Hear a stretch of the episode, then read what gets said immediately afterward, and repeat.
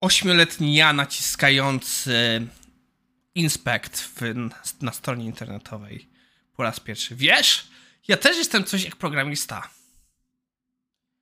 No i w dzisiejszym odcinku niepotrzebny JavaScript, Scrum i presja czasu. Zaczynamy! Czwartek, czwarteczek, czwartunio, czwartosiek. Zbliża się weekend. No niestety będzie pracujący, bo na konfie. Nie mogę się doczekać, bo to chyba będzie moja pierwsza fizyczna konfa od lutego 2020, więc kawał czasu. E, zobaczymy, czy jeszcze wiem, jak się zachować w takich miejscach. E, no i koniec dyskusji. E, przechodzimy do naszego pierwszego artykułu. O, nie mogę kliknąć, teraz kliknąłem. A więc, co jest grane? Coś mi się rozjechały. W każdym razie coś wyszło nie tak, jak widzicie przycina u góry trochę tytuły. Coś mi się chyba ramki musiały rozjechać, muszę się przyjrzeć co się dzieje. Ale naszym pierwszym artykułem jest pięć rzeczy, do których nie potrzebujesz JavaScriptu.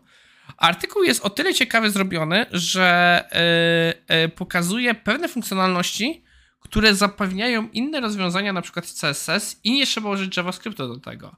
Na przykład w tym wypadku autor pokazuje, że jedno z takich rzeczy, i co mnie akurat zdziwiło, że animowane SVG nie potrzebuje w ogóle e, JavaScriptu. Autor pokazuje kod pod spodem i przyznam się szczerze, ten kod mi się wydaje, że trochę tego jest i nie jestem frontendowcem. Nie, nie, nie potrafię się odnieść, czy to jest dużo kodu, czy nie, ale wydaje mi się, że chyba w JavaScriptie to się da zrobić w trochę mniejszej ilości linijek. Czy to jest powód, że warto byłoby dlatego użyć JavaScriptu? Nie wiem, ale jak dla mnie to jest trochę tutaj rzeczy, że fajnie, że da się tym zrobić, ale nie jestem pewien, czy to zastąpi. To, co mnie bardziej zaciekawiło, to że sidebars, czyli że te menu wysuwane, możemy w ten sposób zrobić. I tutaj ten kod jest jak dla mnie nawet zwięzły. Znowu nie używam JavaScriptu na tyle, żeby powiedzieć, jak to się robi w JavaScriptach, choć mi się wydaje, że chyba takie rzeczy jak e, React, Angular i tak dalej, to dostarczają do tego gotowe komponenty, więc może to być też bardzo łatwe, ale fajnie wiedzieć, że da się to zrobić nawet w wypadku jakichś, nazwijmy to, stron statycznych. Um, sticky positioning. E, co? Uh, scroll down the page i patrz nie. Uh, a, okej. Okay. Że wjeżdża nam ten niebieski kwadracik i później on będzie się przesuwał do pewnego miejsca. Podejrzewam, że kod będzie rozbudowany, a jednak nie jest aż tak źle. Ostatnie, co pokazują, to menu akordeonowe, arko, arko, rozwijane. I tutaj, no, kod wygląda trochę no, też w miarę zwięźle. E, z czego oni tutaj korzystają? Faku 3, Smart, Solid Back, Smart Cursor Pointer. Dobra, przyznam się szczerze, nie jestem aż tak dobry, żeby w stanie rozczytać tego, co, jak oni to robią. W każdym razie, fajna rzecz, warto się z tym pobawić, warto o tym pomyśleć, bo jeśli mamy zaciągać jakieś zewnętrzne biblioteki, to to jest dobre rozwiązanie, żeby na tym spojrzeć. Nasz drugi artykuł jest yy, Został on mi podesłany jako taka ciekawa dyskusja na forum e, for Programmers.net. E, for Programmers e, mają też konferencję, stację. I jest tutaj dyskusja, że co mi się najbardziej spodobało, wiadomo na, na temat czy Scrum to patologia. I autor zaczyna od tego, mówiąc bardzo fajną rzecz. Wiadomo, że sama nazwa wskazuje, na to wskazuje i rozwija Scrum jako szybciej, ciągle robić, upodlony masz. Całkiem dobry dowcip, i później następnie Arthur wchodzi w pewne rzeczy, z czym to się wiąże.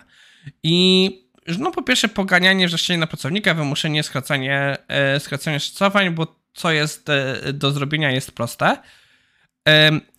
Krzyczenia per se nie wydaje mi się, że doświadczyłem, ale wywieranie presji na skracanie estymat i tak dalej, no to przyznam się, chyba wszyscy to widzieliśmy. Budzenie się z ręką nocniku na dzień przed terminem. Bardzo często, że do tego stopnia, że jako osoba z QA, z quality, bardzo często widzę, jak się dzieje mini waterfall i po prostu testowanie odbywa się na końcu sprintu i nagle tester na koniec sprintu jest zarobiony. E, no i oczywiście wybieranie dróg na skróty, jak tutaj autor mówi, sugestie dotyczące siedzenia, e, siedzenia w nadgodzinach. E, w większości firm bezgadnych, no to właśnie i to też coś, co uświadczyłem, coś widziałem. Jak dzisiaj tego nie skończysz, opóźniony będzie cały projekt, bo na ciebie czeka X, Y, Z. No przecież to prosta rzecz, jeszcze tego nie zrobiłeś. E, widziałem takie rzeczy, znowu w dobrych firmach to się nie powinno dziać i tak naprawdę dobry lider powinien pilnować, żeby takie rzeczy, nie takie presje nie były wywierane na ludzi, ale no wiemy jak to jest. E, myślenie typu pan, pan X, który jest konserwatorem, zarabia kwotę do ileś tam dolarów, a programista zarabia to razy 4, więc powinien programista coraz więcej pracować. Tego nie doświadczyłem, przyznam się szczerze. Um, nie wiem, nie doświadczyłem tego, więc nie wypowiem się, może faktycznie gdzieś się tak dzieje. Enigmatyczne opisy zadań do wykonania, często jako jednozdaniowe frazy. Ech. Bardzo częsta rzecz w niedojrzałych skramach, e, niedojrzałych agile'ach, że po prostu są opisy, które nie da się zrozumieć. I oczywiście, jak próbuję, i w takich firmach, żeby było ciekawie, jeśli spróbuję się to odrzucić, to się usłyszę, że Working Software Over Comprehensive Documentation, więc nie, opisy nie są niezwarte. Um, analiza, która rodzi się razem z implementacją. To samo sobie nie jest złe, bo między innymi mamy, po to mamy poce MVP, żeby takie rzeczy się działy, ale no trzeba czasami mieć rzeczy. E, no i oczywiście nadmiar spotkań, dyskusji na komunikatorach innych odwracających od pracy bodźców. Nie jestem pewien, czy super odwracający od pracy, bo mam wrażenie, że to jest coś tożące i, i autor pyta, czy we wszystkich firmach Scrum to patologia, czy są firmy, projekty, metodyki, w których nie pracuje się pod presją czasu. Wydaje mi się, że wszędzie się pracuje pod jakąś presją czasu, bo jednej strony, jeśli nie mamy tej presji czasu, no to rzeczy nigdy nie zostaną skończone, bo zawsze będzie ten feature, który można dodać, zrobić coś innego, ale no ta presja powinna być całkiem sensowna. Jeśli faktycznie jest tak, jak autor opisuje, to w firmie, gdzie trafił, jest naprawdę źle. Ale wydaje mi się, że na dobrze działających firmach uświadczamy część z tych rzeczy. Co mi się bardzo podobało, że ktoś tutaj powiedział, że ze Scrumem jest trochę jak z komunizmem. Ma bardzo dobre założenia, ale ludzie jeszcze do tego nie dorośli. I autor wprost o tym mówi, że zespół skramowy musi mieć bardzo dobre, dużo kompetencji, a w praktyce dzisiaj jest takie stanie na rynku, że bierzemy każdego, kto umie odpalić ideę. W teorii po to mamy Scrum Masterów, Agile Coachów, żeby pomogli te rzeczy kralować. Bo to jest trochę tak, że wiele firm bierze jakieś praktyki i w ogóle się do nich nie dostosowuje i po prostu zmienia nazwy pod to. Miał być o tym artykuł, ale gdzieś mi zaginął. Um, teraz nie mam problemu. Jeśli ktoś pamięta, jak się nazywa to prawo, które mówi o tym, że jeśli ma być jakaś rzecz prowadzona w firmie, to podzieliłem się trzy rzeczy, że po pierwsze, pierwsze że po pierwsze są przeciwnicy, po drugie są osoby, które nie będą stawiały opór, bo to jest bardzo niefajne względem nich. I po trzecie, są osoby, które osoby, które najczęściej tracą funkcję z powodu tych nowych zmian, stają się agentami zmiany, czyli osobami, które mają to wdrażać, przez co jeszcze bardziej wzmacniają punkty 1 i 2. To się jakoś nazywa, ale nie mogę sobie przypomnieć tego, więc jak pamiętacie, napiszcie mi w komentarzach. No i podsumowując, yy, okazuje się, że wiele rzeczy, które JavaScript się używało, już da się zrobić bez JavaScripta. I po drugie, no, miłość do Scrama coraz bardziej zanika. To wszystko na dzisiaj. Życzę Wam miłego dnia.